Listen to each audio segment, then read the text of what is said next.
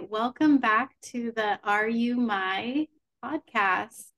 Ange and I are really excited. It's been a little while since we've done our last recording, and we have Gaye Lynn here today to share her story around adoption and discovery. And we've already kind of been talking with her a little bit, but we're really excited to share her story today with you. And Gaye Lynn, welcome. Thank you. It's good to be here. Yeah, great to see you. We know Gaye Lynn way back from different avenues in our life. So we know her well, but now we're getting to kind of unpack her story a little bit more. And so, Gaye Lynn, we just want to hear, you know, give us kind of an insight to who you are and your story. Okay. Okay. I'll try and make it brief because it's a long story. Um, so I was adopted in Tucson in the 60s. Um, my parents had been married six years and they um, weren't able to have children. So they adopted me and then my brother and then my sister. Um, and then when I was 10, they had a biological son, which was a surprise to everybody, um, especially I think my dad. Um, and so we um, had this family growing up. We knew about our adoption. My parents talked about it openly. We had books about, you know, you were so special. We wanted you and all that. So um, it, they were very open considering the time. There were relatives in the Midwest that were very upset that my mother sent out uh, an announcement for my adoption that said I wasn't expected, I was selected. And they were just like, oh, no, no, we don't talk about that. My mom said, I'm just happy. I want to tell the world. So um, it was always um, very open to us. It wasn't a secret at all.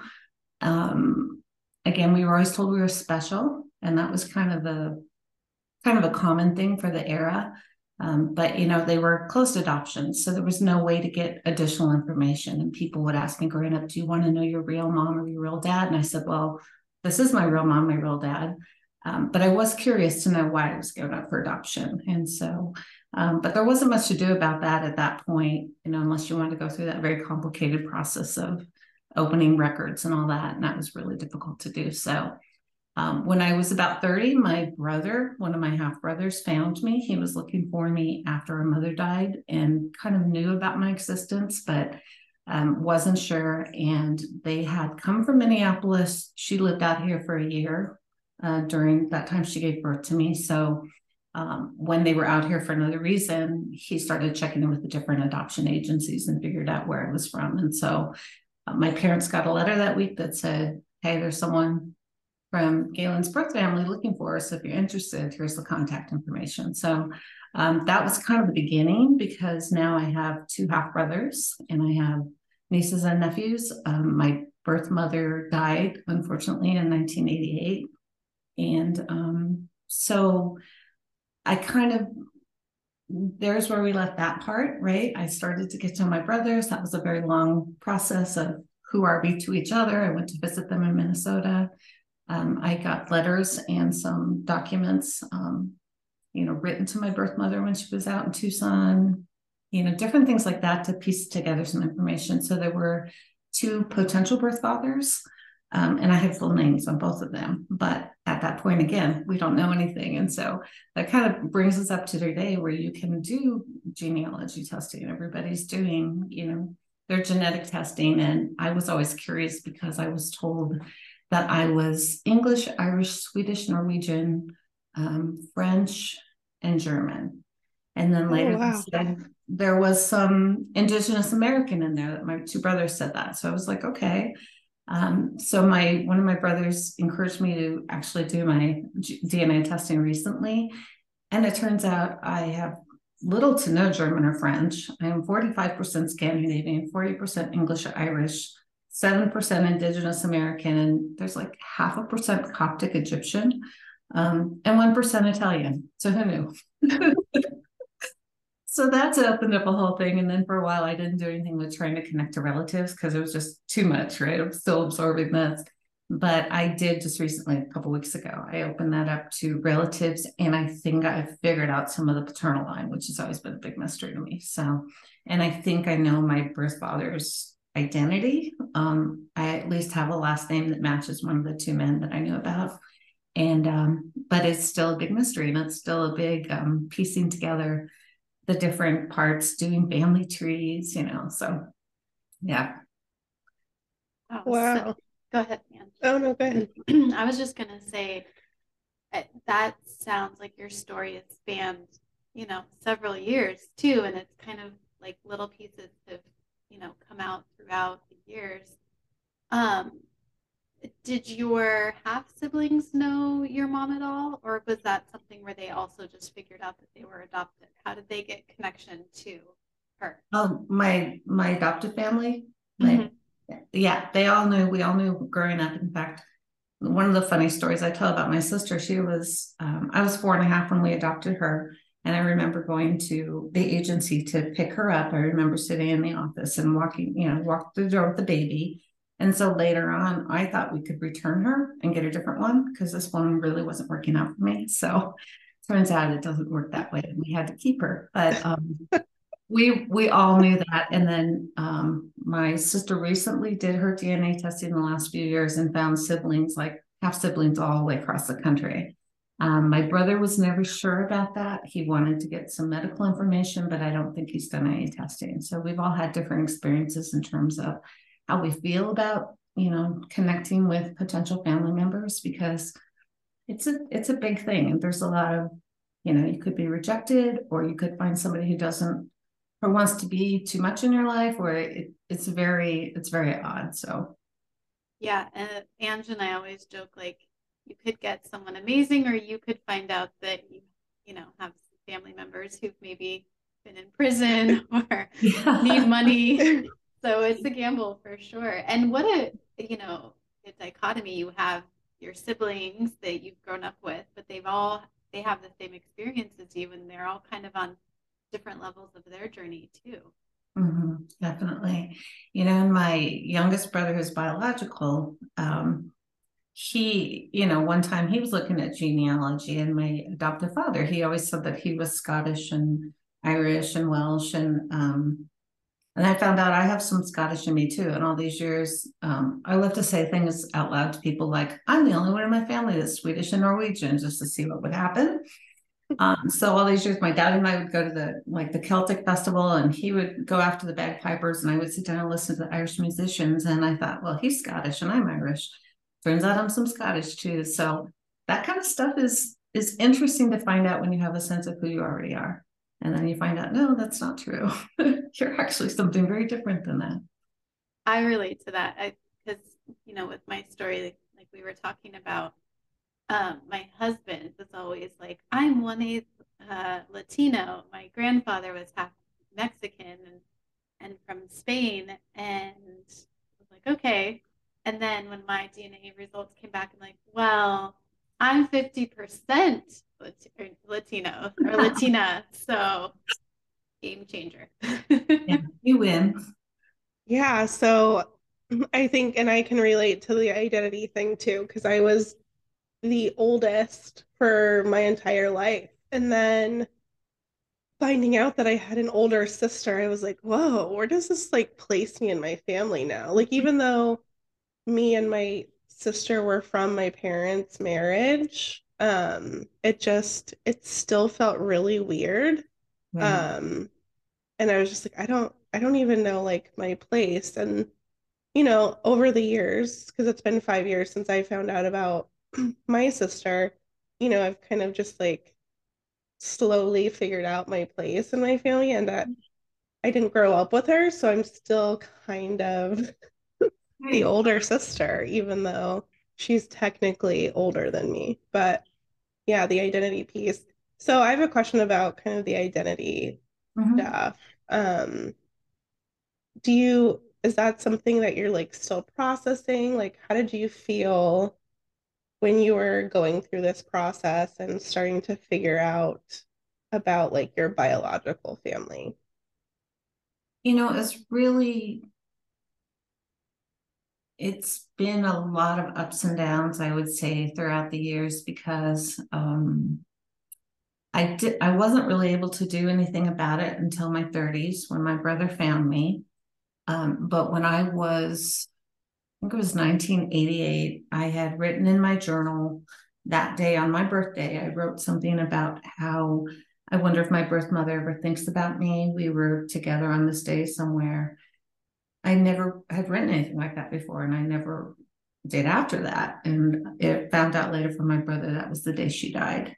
And so I've always wondered if there's this, well, I do think there's a connection, right, between the child and the mother. You know, you have your own babies and you realize that connection. And so um, part of what I think is I didn't find my birth family or didn't meet with them in person and start to learn all this until after I had my own child, because then I could really understand her experience and all that she sacrificed and all that she gave up. And she had a very hard time, you know, during the pregnancy. From what I can tell from letters, she was very depressed and it was hard for her. And she moved out here, brought her two young sons. They were seven and eight years older than me. So um, they were out here for a year and then they went back to Minnesota. So understanding as a mother what that would have been like um, how difficult that was for her. And so when I left Minnesota the first time, I cried all the way from Minneapolis to the Wisconsin border because it was just so much to process everything, right? Um, it's been really interesting because then now I have more connection with that side of the family. I've been back to visit them. Um, but I didn't know about my birth father. And there were two potential birth fathers, and one was kind of famous, was on in broadcasting. And so people know the name. And then there was the other guy, and he had a very different kind of history, but they didn't have a lot of information about him. And so I think it's always been something where I'm like, well, uh, even the father side would make a difference in how I see myself, right? Is he a musician who came from Ireland? Is he this other guy? You know, I think he's the musician who came from Ireland. I'm still trying to piece that together, but um, yeah, you wonder. I also, when I was um, finishing my master's, I wrote my thesis on adoption and I interviewed six people who'd been adopted as infants and children. And um, I graduated in 2009, so I was finishing my thesis so I could graduate. And then my adoptive father died at the end of 2008. And so I was also processing his loss. Um, and it was interesting because one of the women that I had interviewed had said that after her adopted father died, she felt like she lost her place in the family, like she didn't belong there anymore.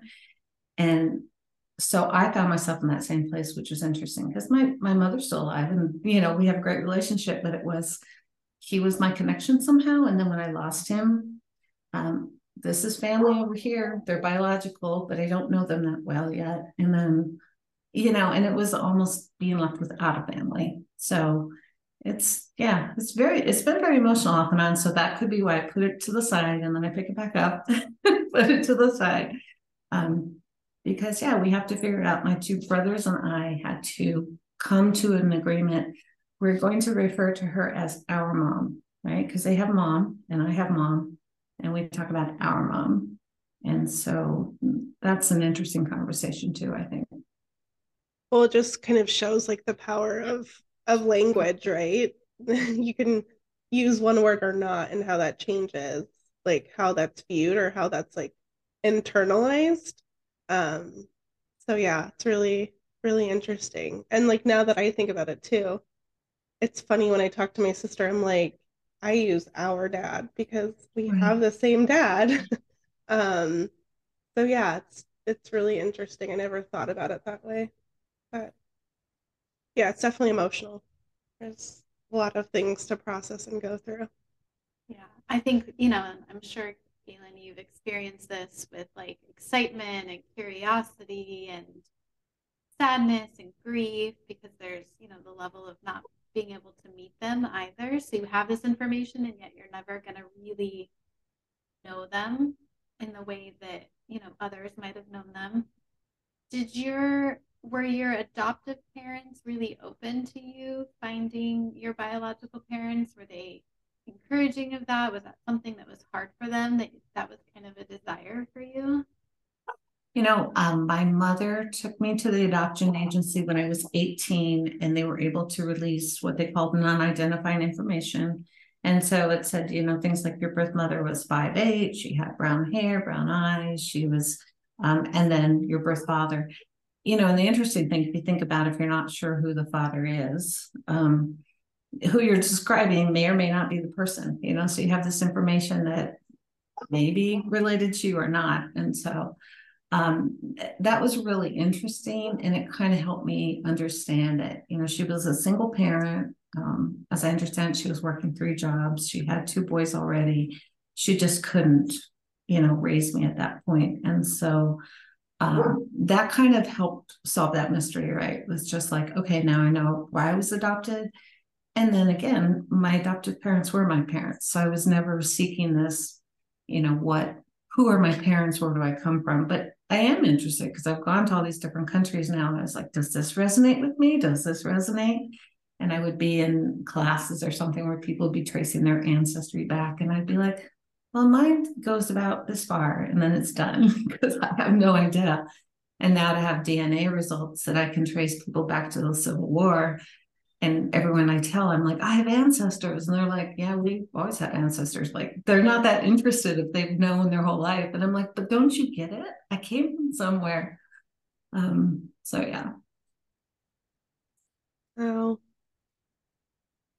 So one of the things as you were talking about that, um, when you met your biological half brothers, were there things that you noticed were similar? Do you look a lot alike? Do you have like the same interests or mannerisms? Because Ange has some like interesting things as far as you know, she met her sister and they knew some of the same people. Did you guys discover wow. anything interesting around that? You know, um, and something said earlier was interesting too about you always were the oldest, as I was in my adopted family, and now you were a younger sibling. So my two brothers were seven and eight years older, and my oldest brother looked for me because he wanted to make sure I was okay. And so that sort of thing where all of a sudden I have a big brother who might have like beat somebody else up on my behalf when we were in high school, like I had to do it all for my siblings. And so that piece was interesting, but you know, when I met my older brother the first week, um, we found we had a very similar sense of humor, which I thought was interesting, and we could sort of finish each other's sentences. But you know, he's a very inward looking kind of person, and I think I am too. So it's been harder for us to keep a connection. My younger brother decided, hey, you know what? We're you're my sister, and I'm going to look out for you, and we're gonna we're going to stay connected. And so he makes the effort to really reach out and stay in contact with me. And so um, it's interesting. They're from Minneapolis. My adoptive family's from Peoria, Illinois. And so I say, no matter how you slice it, I'm Midwestern, right? I grew up eating Midwestern food and using the, the words the same way and things like that. And so um, I recognize the people in Minnesota because it's very similar to the way I grew up, just, um, you know, in my family. And so um, I was interested when I was doing my thesis on nature versus nurture, like how much of this is, you know, do you come with and how much of it, you know, is, is your environment. And a thing I found that I really liked was you are born with it, but uh, the nurture part will turn the dial up or down. And so, you know, sort of more of this, less of this gives you a little bit different outcome. So um, I, no matter what, I had to be a Midwesterner. So yeah, I'm exactly the same as everybody. It's like, oh, I know you people. I recognize you. That's so funny and interesting too, because I think about my sister and her birth mom, and then our dad. They're both Portuguese, okay. and then my mom and my dad, obviously, are both Portuguese, and so it's weird because biologically we have like we're 100% Portuguese, but she didn't grow up around the culture or anything. Um, she grew up with a Jewish family, like in upstate, mm-hmm. like not upstate, the Upper East Side of this New York City. Um, so just had like a different upbringing, but it's she loves to play soccer and she plays twice a week till this day. I don't know how she does it.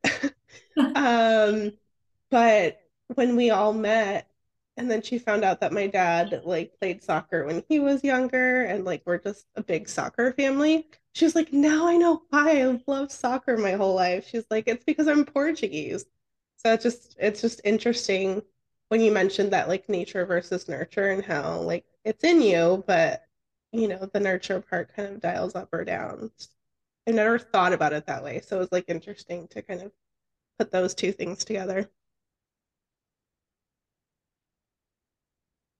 So you mentioned earlier, Gaye Lynn, that you have a funny story, and that's usually one of the things that Ange and I like to hear, you know, because this topic can be super heavy and mm-hmm. emotional and uh, just a lot, but there are funny stories that I think Ange and I have experienced. My my mom always had me watch this movie when I was younger about like a Mexican janitor that ran away with this like white woman. And it was like her favorite movie. And then when I was in my 30s, I'm like, oh, I think that that's why my mom loved that movie because it's like she's reliving her past with my dad. So, do you have anything funny or comical that you've kind of walked through with this journey? Well, so again, my youngest brother, I was 10 when he was born. And um, you know, my parents have been told for the 16 years they were married that they're they couldn't have children. And so the the family joke was, you know, my dad was like, I'll never buy her flowers for her birthday again, kind of thing. But you know, he obviously told us that when we were older. But so my younger brother was um, and again, I I was so bonded to that kid. I was 10 and I was ready to be, you know, his second mom. And I took him places, I read him books and um, so I was very close to him, and we're still pretty close. And so, um, but at some point in his life, he got to this age where he said, "Well, I'm real, and you're not." And I said, "Well, you know what? Mom and Dad had to keep you, and they wanted us." and that's funny. So that just shut him right down, and he never tried that nonsense again. So, yeah, nice try. That's, that's so perfect. funny. Yeah. But you know, when I, I was interviewing people about um, families that had biological children, and um, I mean, those stories are really interesting. And kind of talk about the heaviness. And I had two men that were both of the same era, 60s, but one was from um, England and one was from Southern California. And so in England, um, first of all, he said, I always thought I was Irish because I knew he was adopted and I, I knew I was Irish. And he, since then, he's found his birth family and his, uh, my best friend is actually his birth cousin. And so he found his family, but he just, I'm not English, I'm Irish, and he went and found them. But he also talked about the shame, the second class citizen, how he was treated because um, he had a biological brother who was, you know, the good child and he wasn't. And it was very hard for him, you know. And then you talk to people from Southern California and they're like, yeah, it's no big deal. You know, I've always known or whatever. But I had another person I interviewed that um, she um, told her parents, I don't know how old she was, but she came out as gay and this is the love of my life and I'm going to marry her. And they said, well, we're disowning you and by the way, you're adopted. and so, I mean, it was really so she had no idea all those years. And she was one of the people who had illegitimate stamped on her birth certificate, which was a practice at one point. Wow. And so, um, but her response to that later was, thank goodness I'm not biologically related to those people. So, um, I just, there's a lot of, I think there is some heaviness, but there's also some humor with it, you know, like thinking I'm not Scottish. I don't need to listen to the bagpipers. Oh, guess what? I am. Sorry, Dad, wherever you are. I'm Scottish now. That's funny. Yeah, I think it's really important to kind of find the little funny moments along the way because it kind of makes it a little bit lighter um, and easier to kind of deal with um, as you're kind of processing and going through that. Well, I think it is different for people who, like me, have always known you're adopted. So you kind of know what you're dealing with. But then, you know, stories where you find out late in life everything you thought was true is not true. That's, I think, different. I think that's a lot different. Um, I mean, I'm dealing with things I'm sort of aware of. If I'm looking for a, a relative, they may or may not want to be part of my life, or, um, you know, I kind of know what I'm going into. But if you know, it's the other way where you have no idea and then you find out. Yeah, I think that makes a huge difference. And how cool that your parents, your adoptive parents, knew to kind of be open about that from the beginning mm-hmm. um, versus kind of keeping that a secret. Because I feel like um, that generation like didn't talk about things and kept things pretty like hush hush. And that's just from my own experience with like my dad and kind of even though he won't say it, like he held probably a lot of shame um his entire life with that, knowing that she was out there somewhere and never talked to anyone about it. Like siblings, my grandparents didn't know, never talked to us about it. So, um, you know, that shock of like, oh my gosh, I'm like 35 years old and 34 years old, and I'm just now finding out that I have this, this long lost sister that's been really close in proximity um, without me knowing. And so it was just really interesting um, just with that. But I know with like that generation, you know, typically things weren't talked about, that you're kind of swept under the rug. Or I'm just gonna take this to my grave kind of thing and nobody will ever find out. So um props to your parents um for being so open and and maybe not knowing the importance at that time, but the importance of making sure that they talk to you about it and know that you're loved and you're special because I think that's super important um, that some people don't even get from like their biological parents. So, um, yeah, just wanted to kind of highlight that.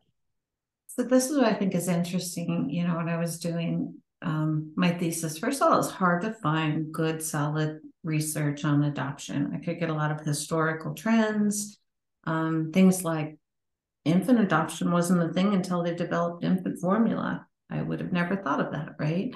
And then there was this huge shift at the beginning. It was adults, and you were adopting adults, like we're talking 500 BC, to carry on family name or inherit wealth or whatever. Um, there was a lot of times you adopted someone to be like help around the household. You know, there was a whole thing with the orphan trains where they were picking up kids and taking them across the, you know, Midwest and basically just adopting them out. Um, Sometimes they still had families, by the way, which is kind of scary. Um, but you know, there was a lot of this thing where no one really thought about the child, probably until the mid, you know, 1900s somewhere. They start thinking this might have some impact on the child. Before it was sort of, what does the adopter need?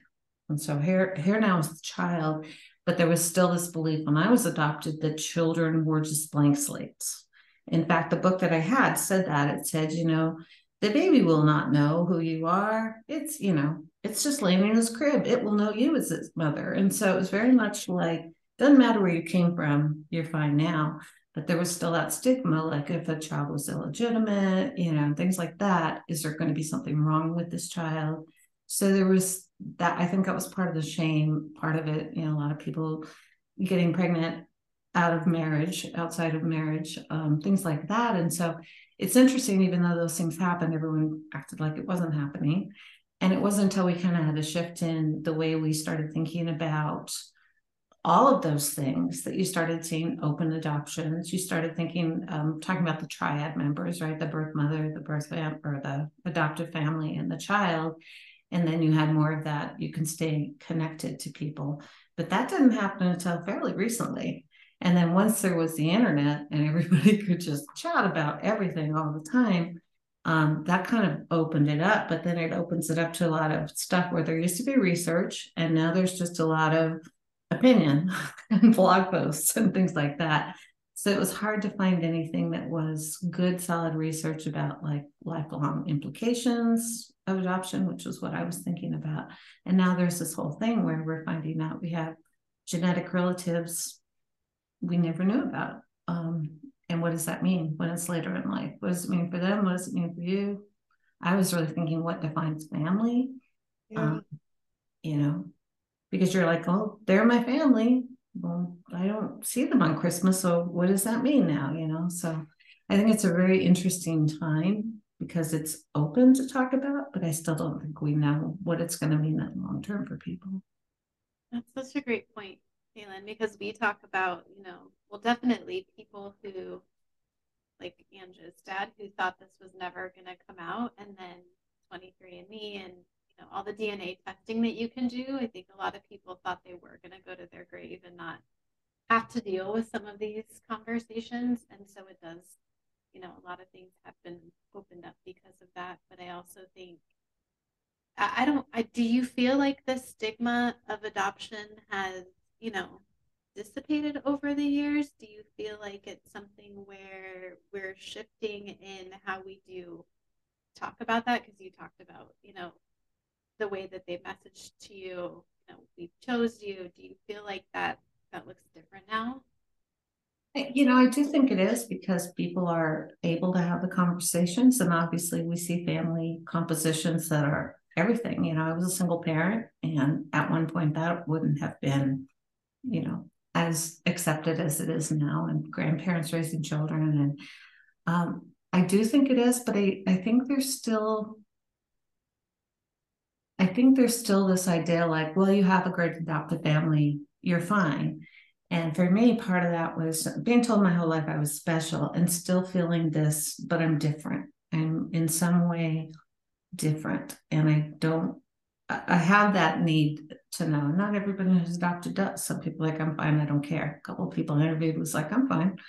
Um, but I was curious, like, do you have um a sense of abandonment? Do you have, you know, all these different things you might be experiencing? So I think that even if it's you can talk about it, I'm really glad you guys are doing this because I don't think it's a something everyone's experienced and they don't know all those internal things that go on with it, right? So um, you know, one of the reasons I didn't look further for my birth father, even though we thought we kind of knew who it was way back, my brothers and I, um, was I thought, to what end do I have the right to upend his life? He's in his 80s now, he's still alive, kind of thing. And um, and what about his children? Do I have the right to upend their life? And again, I'm coming from an era where they might not even know I exist. And all of a sudden I'm like, hello, it's me. Um, and I still, it's so interesting genetically and tracing lines and family trees, I can find pretty sure the birth grandparents, but none of the children they had listed had the same name as the father name that I have. The last name is the same, but there's no first name that's the same. And so I'm like, I still don't know who my birth father is for sure. Um, but you know, you're doing math and you're looking at, you know, obituaries. There's just so much to it. But I'm thinking, is this my family? All these people listed, all these grandchildren listed. And do I have a right to get into their life right now? What if they don't know about me or don't want to know about me? Um, so yeah, there's some ethical pieces to it, I think also. Well, oh, I was, question, long answer, sorry. no, that was perfect. And you made me think of something too, because I kind of went through that and and it turned out great, right? Like I'm lucky I reached out to family and 90% of them have been super open, but I felt very guilty. Like I'm gonna be like, hi, I'm, you know, I think I'm your sibling and possibly your your dad and my dad, you know, he might have been married and you didn't know about me. And so um, some people have asked me, you know, why don't you ask your mom about this? Why haven't you had a conversation? And I, I'm guessing she had shame. And I kind of feel like that's not my, you know, I don't need to disrupt you know her feelings around that and i feel like i i can get everything i need without having to upset her and you know i think that that's an interesting journey that not everyone would understand there's almost like two pieces. You're holding like your curiosity but you're you know as you're such a caring person Gaye Lynn you're like i don't want to disrupt other people because that would be a lot for me too so. Mm-hmm. One of the reasons i opened up the genetic thing to potential relatives. I, I didn't do that at first, but um, my youngest son and I are going to Sweden, Norway this summer. And I was joking, like, hey, maybe I'll find a cousin to stay with or something like that. oh, I think that's what you were mentioning. Maybe that was the yeah. conversation we were having around how how you had talked about your journey. And I was like, oh, Gaye Lynn has a story. Well, and there's, you know, there's a couple of fourth cousins in Oslo, but I don't think that's a close enough relationship for me to knock on the door and say, hi, guess what? Um, but you know, it's it's just interesting. It's really interesting to see. Um, all growing up, it was you know your relatives are from Illinois and Missouri, and some were over here in Minnesota, and and then at some point I said, well, I can choose which relatives I want because I'm not technically related to them. So I've kind of taken the first, you know, generation around me and said, okay, I'll I'll take those as my family. But then, so it's an interesting thing too, where you can pick and choose your family. Um, and so I don't. I think we're gonna all find out we're all related to each other. I'm still waiting for someone to come up and say, "You're my cousin, really?" Um, one of my first cousins, um, is in Phoenix. She's a generation older than me, but she's a first cousin. She's the only one that showed up in the DNA results. And it was because of her that I was able to find out my great great grandparents' last name uh-huh. and could trace it down that way. And so, um, again, she's in her 90s. I'm not going to show up at her door and say, "Hi, guess what? I'm I'm the child no one knew about from way back when." So, yeah. So I guess there's a lot you can do now with the genetics that doesn't necessarily impact other people because the people who are on 23andMe or Ancestry are also looking. And so that's mm-hmm. one at least a fair space to enter. Mm-hmm. That's, true. That's a good point. Really good point. And this kind of just popped into my head, but we know each other from like our professional lives. And it just the connection of like the work that we do and then these experiences that we've had without even really knowing that we all had you know similar experiences. And then we're all in this world of like children and families and education. Um so it's just kind of interesting like hmm i mean that's probably another like path to go down at some point. But um if there's a connection there and like why why did we choose this path in life? Um so interesting interesting things. Maybe we can explore that later and we could have a whole conversation about attachment and bonding and totally. know, what all mean? And um, i was uh, i was born august. I wasn't adopted until five weeks later. And i've often wondered where was i? Who was paying attention to me? Was anyone holding me? Was anyone talking to me? I had heard a story that there was a woman who loved to dress up the babies and take them to church maybe i'm not sure. Um, so you know yeah what what is that child's experience? And again at one point there, no one thought about that. You were not you weren't even in there yet and we all know that isn't true. So um, the other thought i've had related to that is what happens to the child prenatally when the mother is under the stress knowing she has an unplanned or unwanted pregnancy and is carrying grief or whatever around that. I mean adoption is not um, oh yay i get to give a child for adoption. It's not that kind of experience for the mother. And so that was one of the things that really triggered triggered my desire to look at this through the research is what happens to that child prenatally?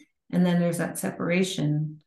Um, we all know there's a lot that goes on prenatally. And so mm-hmm. this idea that it doesn't matter as long as you place the child in a happy home um, i don't think that's true but it's hard to find really a lot of research around that yet. That's a good point. I would love to dig into that more too. It'd be really interesting. Mm-hmm. So I I have one last question before we wrap up. If you were going to give advice, Gaye Lynn, to someone who maybe has just kind of gotten information about their birth family, what would you tell them? What tips or tricks or things would you say? Do this, don't do this, or, you know, walk in this direction? You know, I think it's really important to be thoughtful about why you're doing it because you are going to impact other people again, people who may not know uh, about you or may not know the family history. And we do have people still who are going to take things to their grave and they're not going to be super chatty about the circumstances. And so for me, I think that's the biggest piece is really be clear on why you're doing it.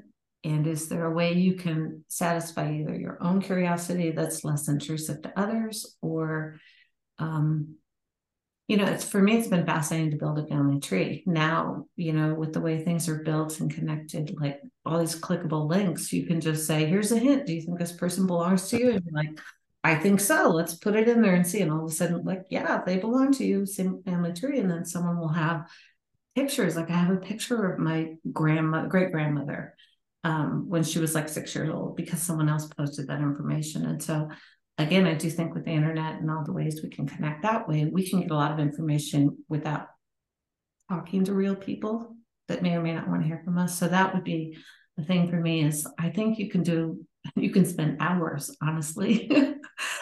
I've spent many hours down the genealogical rabbit hole trying to piece things together in a way that you could have only done it through talking to people in the past. Mm-hmm. Now you say, let's look up the records for Ireland from 18, you know, 95.